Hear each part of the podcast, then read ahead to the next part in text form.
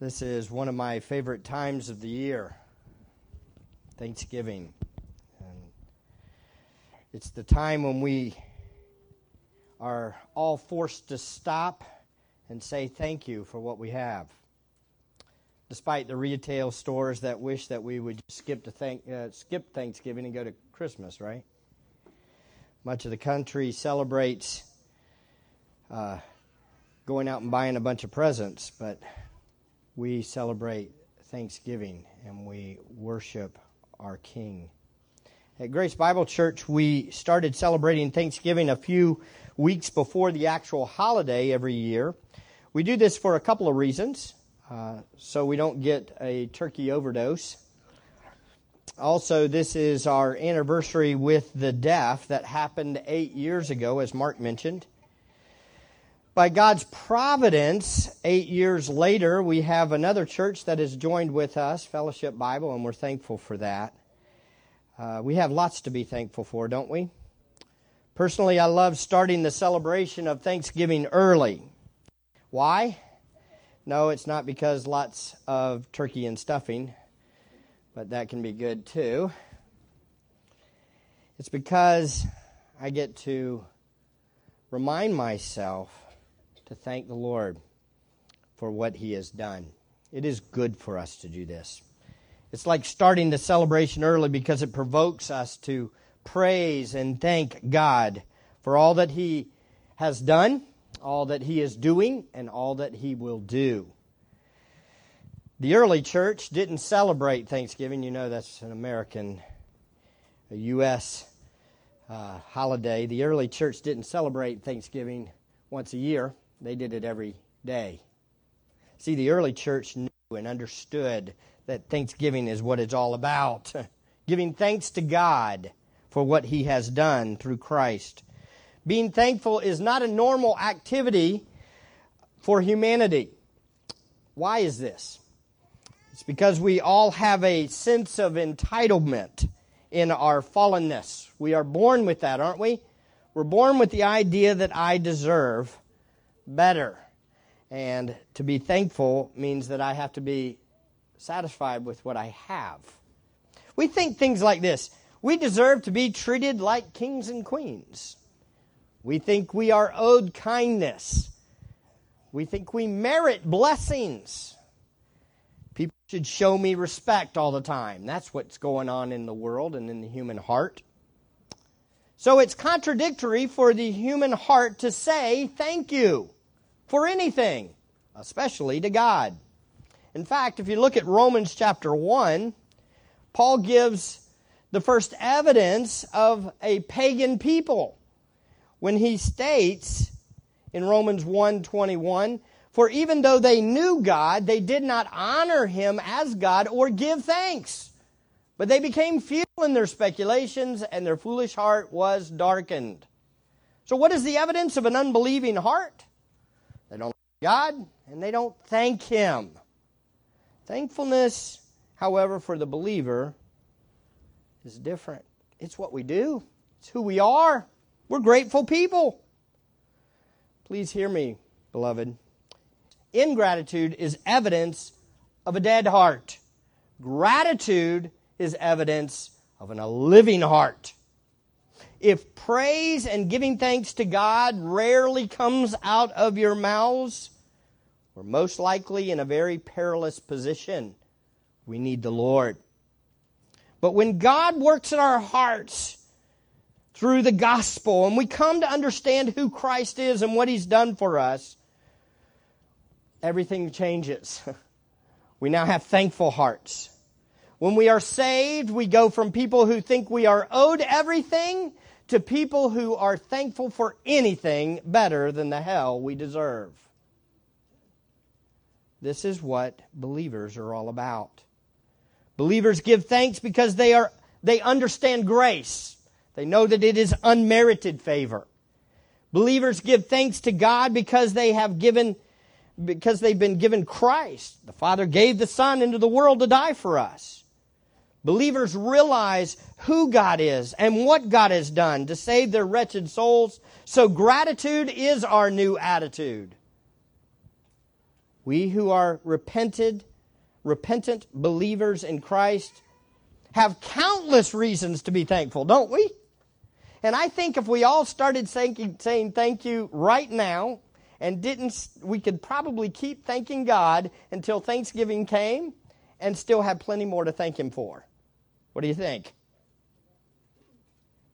The debt He paid, our sin, it was atoned for. As Bob read these words, did they pierce your heart? Did they remind you of what Christ Jesus did for you? The rejection Jesus faced. We have no king but Caesar. The suffering he endured. The mocking he experienced. You know, the more I think about that, I, was thinking that this week as I was reflecting back over the cross, I was thinking about they bartered for his clothes, which means he probably hung upon the cross naked or very scantily dressed. What he went through, the shame he endured for me. I have so much to be thankful for.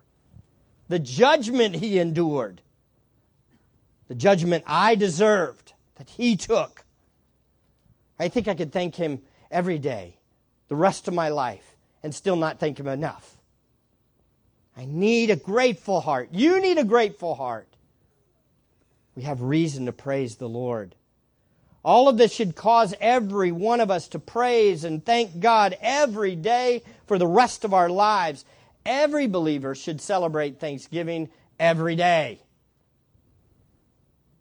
The gratitude was part of the early church. They got it. They knew that they couldn't keep the law. They knew that they deserved judgment, and they knew Jesus was the Savior, and He was worthy of praise and thanks continuously. So you think about this. As the early church is celebrating what Christ has done, what do you think happened to the Psalms? Oh, I bet they came alive. I bet they jumped off the page to them as they read them and reflected on the glory of God and how He had shown grace to and mercy to Israel, He's now poured out all of this grace on us, including the Gentiles. We've all been blessed with God's grace. And we have reason to thank Him, don't we? I know it's a little warm in here, right? At this point, we might be beginning to think, just like everybody else, wow, a little warm in here. Man, it'd be nicer sitting in a nice, cool, air conditioned room. And even in our own hearts, we might begin to think, oh, I don't know if I can make this. Maybe we've for- lost our focus even in that. I'm hot up here, beloved, but I have a Jesus that loves me so much that the hottest I get here on earth is the hottest I'll ever get. Praise God, right? This is nothing compared to the hell I deserve. So, what do we need to do to avoid falling back into our culture's mindset of entitlement? What do we have to do? Well, here's what we need we need Psalm 100. We need a call to worship. We need a call to praise. We need to be exhorted to thank God. Sometimes I'm going to use these, you're going to hear them. I'm going to say, You need to thank God. Don't be offended by that if I don't use a plural and I don't say, We need to thank God. We all need to be exhorted to that, don't we? You need to thank God. I need to thank God. We need to thank God, don't we? The psalmist here exhorts the people to thank God, and we need that. This psalm was a psalm of thanksgiving. The psalmist knew that Yahweh God, the name of God is Yahweh, he deserved to be thanked for hundreds of years, even before Jesus had come. God had shown his covenant faithfulness to Israel for centuries. Despite their continual rebellion against him, they were stubborn and rebellious people, but God had upheld them. He had been gracious to them. And the psalmist reflects the hearts of believing Jewish people who knew God was worthy of praise and thanks. How much more, beloved, should this psalm come alive in our heart as we reflect on all that God has done through Christ Jesus our Lord. As we think on the goodness of God in the new covenant, which we are enjoying today. Psalm 100's at the end of probably a, a, a group of Psalms from Psalm 95 to 100.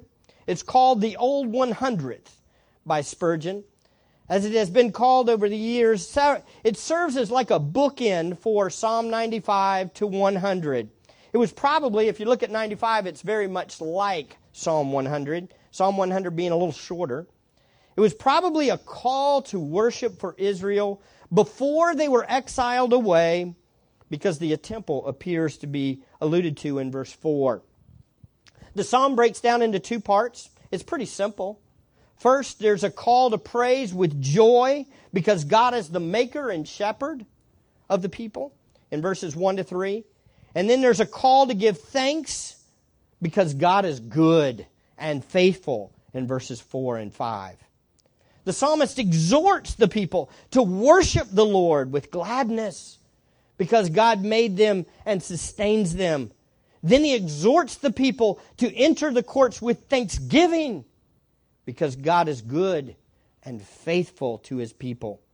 So let's examine this psalm so that we will praise and thank the Lord. Let's look first. A call to praise our maker and sustainer. Look at verses 1 through 3. Read along with me. Shout joyfully to the Lord, all the earth. Serve the Lord with gladness. Come before him with joyful singing. Know that the Lord himself is God. It is He who made us and not we ourselves. We are His people and the sheep of His pasture. Both of these sections, the first call and the second call, have both imperatives and then the reason for obeying the imperatives. There's, in this one, there's four reason or four imperatives found in this first section, and then the reason is given in that last section in that last verse, verse 3. Look at the exhortations. You see them, they jump off the page to you. Look at them real closely. Shout joyfully to the Lord. There's one. Serve the Lord with gladness. There's two. Come before him with joyful singing. There's three. Acknowledge that Yahweh is God. There's four. Pretty simple, isn't it? Pretty easy to see. It jumps off the page, doesn't it? It's funny, again, a call to worship is not something that you have to, it doesn't take a lot of thinking. Here it is. Just do it. Go out and worship God and thank Him and praise Him for all that He has done. All four of these imperatives are a call to worship and praise Yahweh. Notice it states, shout joyfully to the Lord, and it's in capital letters, little caps. Lord, that's His name in the Hebrew, Yahweh. So shout joyfully to Yahweh, all the earth. And every time it does that, verse 3, it repeats that idea. 2, it repeats that idea. That's his name, that's God's name. Most likely alluding back to Exodus chapter 3, where God said, I am who I am. And his name became known as Yahweh, the self existent God. That's his name. Shout joyfully to Yahweh, all the earth. Serve Yahweh with gladness. Know that Yahweh himself is God. This is what we're supposed to do. The exhortations include the attitudes and the emotions that should accompany this praise. For example, we see the worship should include joy. This isn't that fake joy that a lot of people put on, or a fake smile, or a fake happiness. It's not that, that, that joy that you kind of drum up and you put a smile on your face because you know you're seeing somebody and you might not feel it, be feeling really good, but you're just going to kind of put a smile on anyway. That's not what we're talking about here. This is shout joyfully with genuine joy, biblical joy. The psalmist also says, serve the Lord with gladness. Again, this service is probably associated with serving worship in the, in, in the temple area and all that's involved there. It obviously, however, applies to all service events, even outside of the worship service, right? This would include all of our activities. Beloved, listen, everything we do is an opportunity to worship and serve the Lord with gladness. It's at our work, it's at our play, it's when we rest, it's even in our study. We are praising God, we're serving Him in whatever we do. Having this correct attitude in our service is vital. This is an opportunity to worship God. Now, listen, if you stop on Thanksgiving and you, you take 45 minutes or so to pray, I know that's a long time, but 45 minutes to pray and thank the Lord, is that enough? No. The rest of the day is also doing that, right? We're serving Him, whether it's helping out our wives clean the dishes afterwards, men, we could serve with gladness. Another opportunity to show this praise and thanks to God. Beloved, this is what it's all about. Worship is not just doing things for God. Worship is serving God with a God honoring attitude also. In this case, the psalmist calls for gladness in our service to God. I think often we do so called good deeds while our hearts grumble and complain within us, right? We think to ourselves, why me? Why do I have to do this? Isn't there someone else that could do this? Why do I have to carry the weight all the time of all these acts of service? Why doesn't anyone recognize my hard work? Have you thought those thoughts before? Oh, beloved, if you have those kind of thoughts going on as you're doing your service, you're not serving the Lord with gladness. You're probably grumbling and complaining, and somebody walks up and says, How are you doing? You might be able to plaster that smile on a couple times. But the reality is, is that your heart's being exposed. You're being exposed to God. God knows. We need to serve with what? Gladness. Serve with gladness. God's Word calls us to worship and serve with gladness. This happens when God is our primary reason for service. That's important. When He is our lone audience, He's who we're doing it for. You get me? Listen closely. This is so important. It goes to everything in every act of service, whether it's cleaning the church, cleaning the bathrooms, taking care of kids in the back, teaching a Sunday school, arranging the chairs, whatever it may be, giving, all those things, we should do it with what? Gladness. I'm going to say something that is never said, ever said when people are trying to purchase a church. We don't want your money unless you can do it with gladness. Do you understand? If you can't do it with joy, don't give. If you can't do it in worship of God, it's all right. Keep it. Go to the Lord, however, and ask Him to give with gladness. We all need to have this kind of attitude. We need to serve with gladness. You find yourself at work serving with gladness, or, oh no, another day. But beloved, I think this is one of the very first and more more important lessons, or one of the most important lessons I learned when I first became a believer, and I had a I worked in a secular job. The job can be very difficult.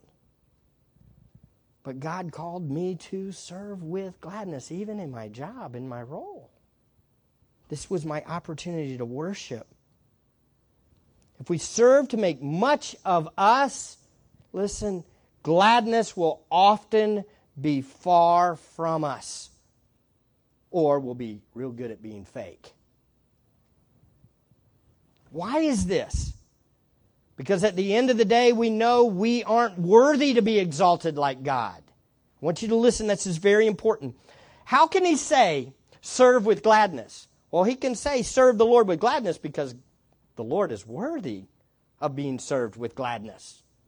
If we're doing everything for us, if we're doing it to exalt ourselves, down deep in our soul, we know we're robbing from God.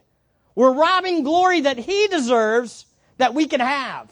And we're never going to do it with genuine gladness, genuine joy. Do you hear me, beloved? This is so important. We need to serve God with gladness. Or we will work to exalt ourselves with inner misery. Notice also the call to worship is an address to even outside the Israel. It says, Shout joyfully to the Lord, all the earth. He wants everyone. And this is very interesting because this is before Christ had come, right? Before the barrier wall had come down. And they're telling Israel, shout joyfully to the Lord, implying what? You're supposed to be a light to the world through your worship. Oh, beloved, this is so very important. Get it? Hear me. Our worship is evangelism to the world. As we acknowledge the glory of Christ, the world goes, I got to know who this is you're talking about, who you're shouting joyfully about. Our worship is evangelism. All of us who know the glory of God are worship leaders to the world. Did you hear me? We're supposed to be calling people. We're supposed to be calling them to exalt the King that died for us and rose from the dead and that is reigning in heaven. Our lives are about Him now. And this is exactly what Peter says. Look with me over at 1 Peter. 1 Peter. Shout joyfully to the Lord, all your people. In 1 Peter 2 9, it states, But you are a chosen race, a royal priesthood, a holy nation, a people for God's own possession. Boy, doesn't that sound just like previous in our Psalm 100, 1 to 3? Sounds like it. We are God's people, God's chosen people, so that we may proclaim, the excellencies of Him who has called us out of darkness into His marvelous light. For you once were not a people, but now you are the people of God. And you had not received mercy, but now you have received mercy. Oh, do you see it? Look, we are His people and the sheep of His pasture. Shout joyfully to the Lord, all the earth. This is what we're now doing. We're fulfilling this role. This role of what? Worship leaders. We're worship leaders. We praise God for who He is and what He's done. And we know they knew who God was, but how much more do we know God? How much more? We saw the cross. We know the cross from John 19, right? We have these glorious truths of what Christ did and what it cost Him the incarnation, all those glorious truths about Christ should just jump out of our lives and they should jump out of our mouths. We should be exalting Christ all the time. We have reason to praise God, don't we? What a good God we serve. Again, you see it in verse 3 here. Know that the Lord Himself is God it is He who made us and not we ourselves. We are His people and the sheep of His pasture. What do we have? We have Yahweh is God. He is Elohim. He's the creator God, is what that title often refers to. He is the one who made us. He's the one that gives us life. He's the one that gives us breath. He's the one that sustains us. He's our shepherd. He's our provider. He is God and He is good and we need to worship Him, don't we? Come on, beloved, get with me. Let's worship. Let's praise Him. You know, this is what Israel was told before in Isaiah chapter 40. Look at Isaiah 40. In Isaiah 40, it states, I'm not, I don't have it, so you're going to have to look at it. Isaiah 40, verse 9. You can do it that's a Bible. You just flip over to Isaiah. You'll be okay. You can make it. If not, you can listen along. Isaiah 40. Isaiah 40, verse 9.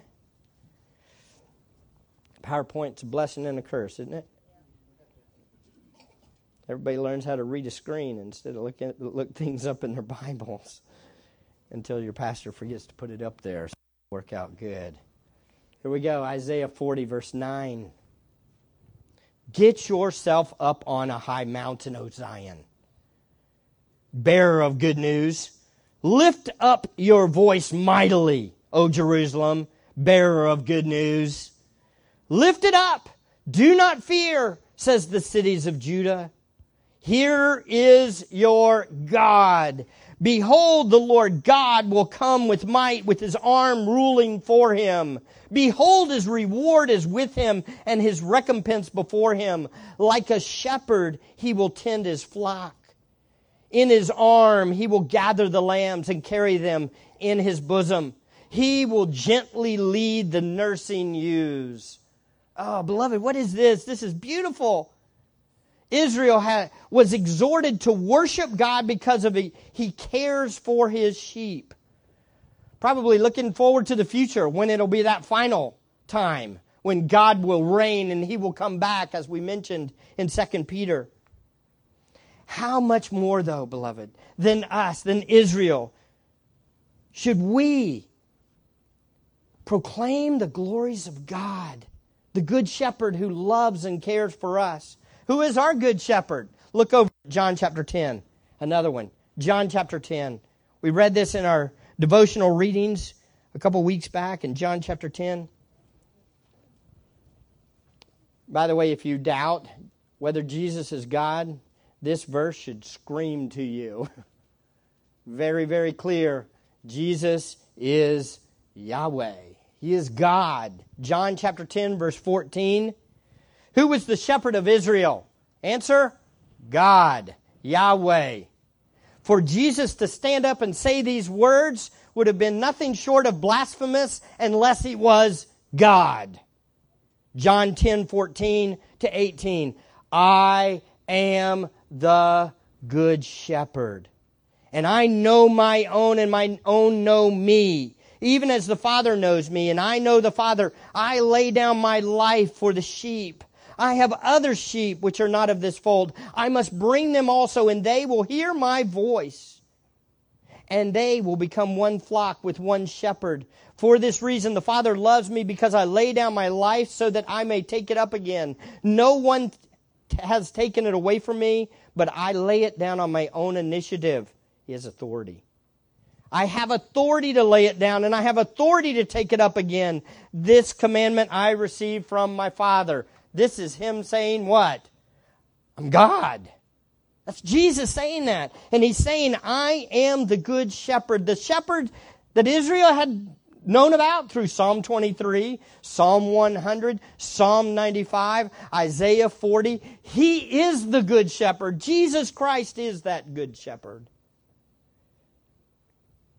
But then the words that are just shocking to the world. I know my own and my own, own know me. I lay down my life for the sheep. Truly amazing. Jesus, the good shepherd, the God man, laid down his life for us. That one doctrine, that one truth should is enough to make us thank God forever, isn't it? That one thing. That one truth. Christ Jesus came into the world to die for me. That's enough. In these verses here, though, we see a, an allusion to us, Gentiles. Most of us in the room are mostly Gentile. He, he has sheep that are not of that other fold. That's us. He's talking about us. He came for us, too. And He is our shepherd. And we worship Him just like Psalm 100 tells us to do. I, I remember, uh, I remember you all know sports and stuff, and when everybody gets ready to go into a game, they just kind of get everybody psyched up. And well, I wasn't in sports because I was real small, but I was in the band. Yeah, and I like being in the band. We'd do the same thing before we went into a competition, we'd all get in there, and everybody get together, and we'd start, yeah, now we're going to do this. We're going to do really good. And everybody be, come on, let's do this. Everybody get into it. Let's go. Here we go. And we'd be screaming and yelling, yeah, let's go. We're going to do this great. We're going to do perfect. It's going to be amazing. Then we'd go out there and do okay.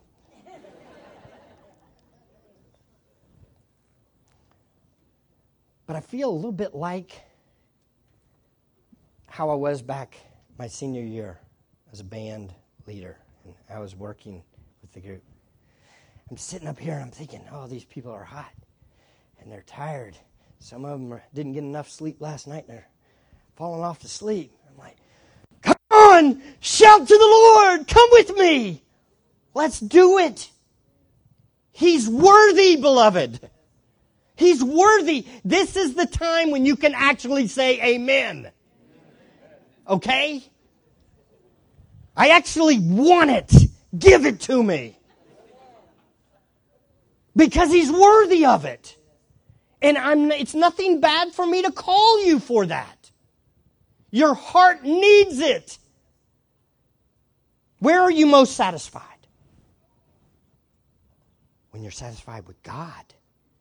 And you're so satisfied with God that all you want to do is what? Exalt Him. Shout joyfully to the Lord, all you people. Our God is a saving God that came into the world to die for sinners like me and you. We have reason to praise Him, don't we? Second, I want you to notice a, a call to give thanks. A call to give thanks. It was there. Did you see that? A call to give thanks to our good and faithful God. Psalm 100, 4 to 5. Enter his gates with thanksgiving and his courts with praise. Somebody turn me down. Give thanks to him, bless his name, for the Lord is good. His loving kindness is everlasting, and his faithfulness to all generations. This exhortation is a call to be thankful, to give thanks to God for who he is. Israel was implored to enter God's gates with thanksgiving and God's courts with praise. Probably again a reference to the temple. These are, there's three more commands here. Enter with thanksgiving, give thanks, bless his name. There's the commands. Bless his, bless his name, who he is. Praise him. Like in the previous section, coming into the presence of God is highlighted here. This time, Come with grateful hearts is emphasized. Thankful hearts. Friends, one, ones who have experienced God's goodness should be thankful. We should be grateful. Thank you, Lord, is something we all should be saying in our prayers all the time. Gratitude should be on our lips all the time. We should always be saying, Thank you, God. Thank you for this and thank you for that and reflecting back on what Christ has done, thanks.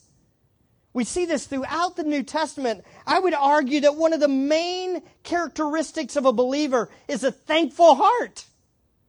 Somebody that goes from being unthankful, ungrateful, to somebody that becomes all about grace and thankfulness to God. Gratitude to God. As we see here, the character of God is given as the reason for giving thanks. God is described as good. Now, this is much more than the turkey is going to be good. It's like comparing, you know, Mount Everest to an uh, ant hill. God is really good. God is amazing. God can be referenced to this good can be referenced to moral character or abstract goodness, such as beauty, or the overall quality of something in the Bible, like something is valuable or worthy. And I think in this context, it probably is a combination of all of that. God is good. He's morally valuable. He is good. He is beautiful. He's worthy. God is worthy of praise, isn't he? So we thank him. He is good. He's valuable. So what do we do? We thank Him. We praise Him. He is good. He's beyond anything this world has to offer. right? He is good. So we thank Him. It's beyond anything our imagination can come up with. He is so good.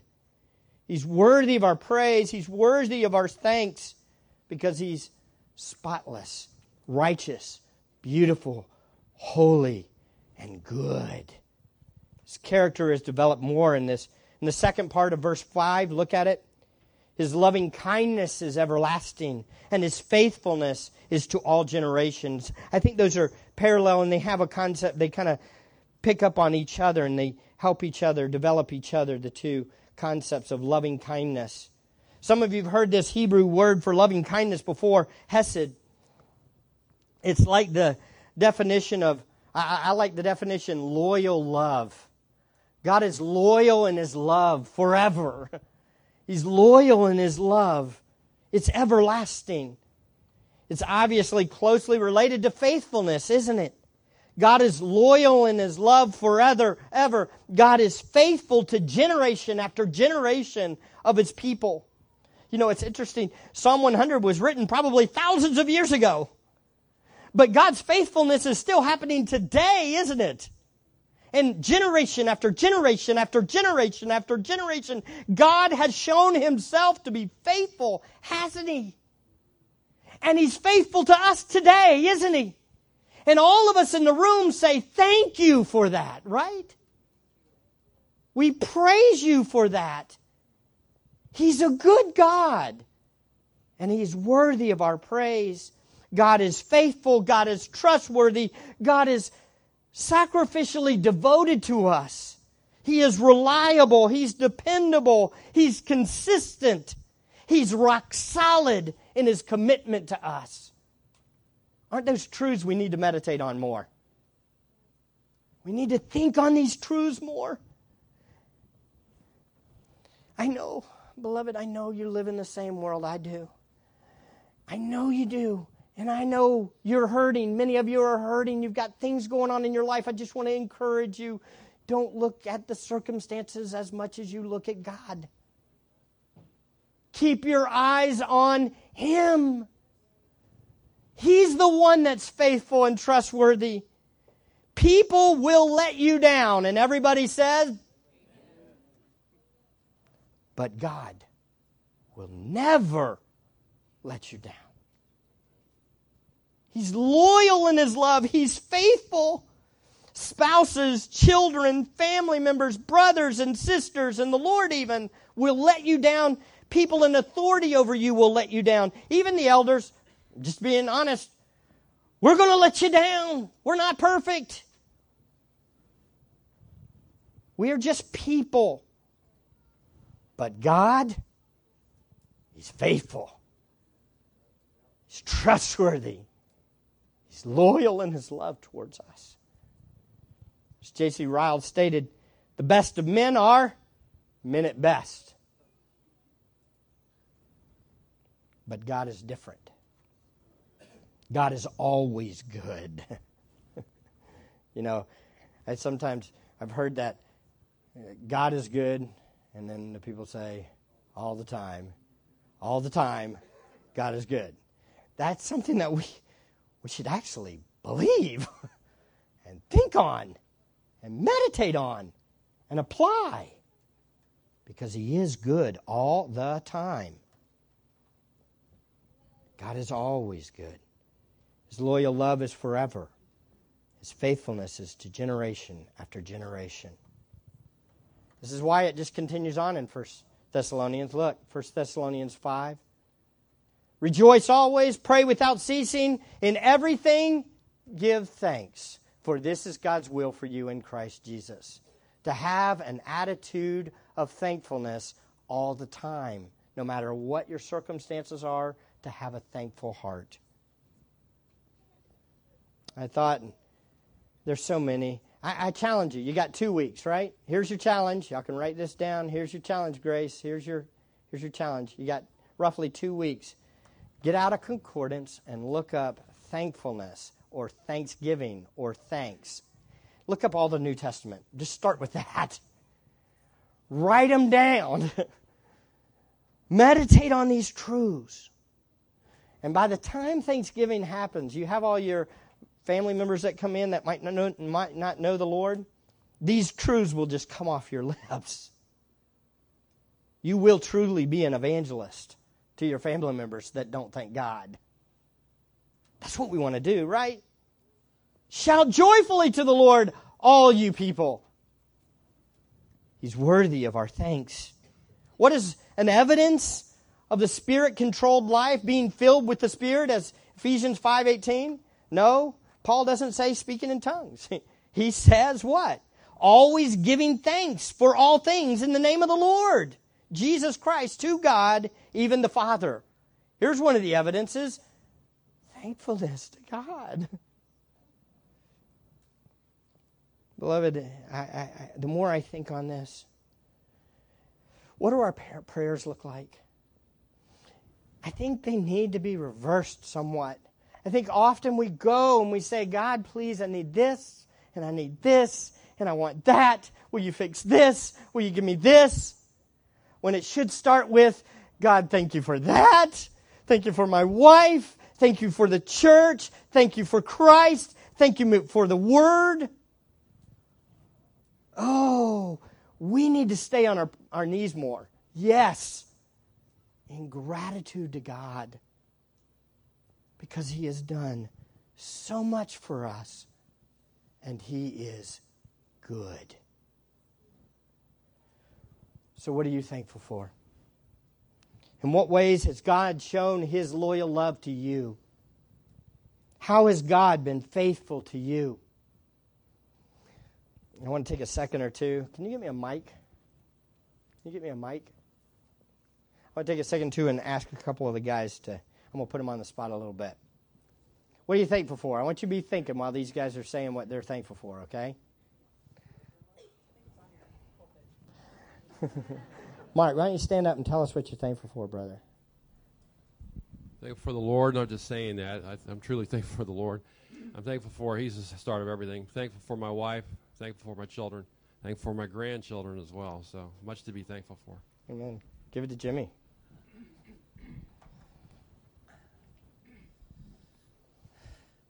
I'll always start off with saying I'm so thankful for just for being saved.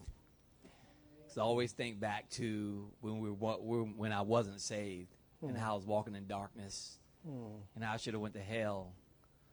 But because of the grace of God, that is my number one thanks. and I, am I'm, I'm so grateful for my wife. Uh, I think she's here. Uh, she, you know, Probably I'm working grateful in the back room for her because I was the guy who said, "I ain't getting married.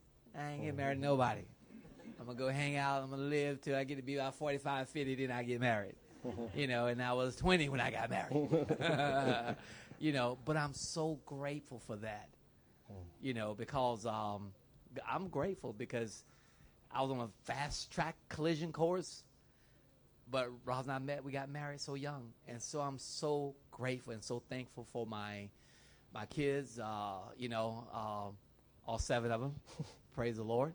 You know, I'm grateful. All the challenge that we face, Amen. I'm grateful by the grace of God. I'm very thankful to my Lord and Savior Jesus Christ. Amen. Give it to Bob. Um, I'm going to be um, a little bit weird here because I'm I'm really thankful for uh, suffering, mm. and uh, suffering has taught me a lot um, just over the years that it's uh, God's way of getting our attention um, and causing repentance mm.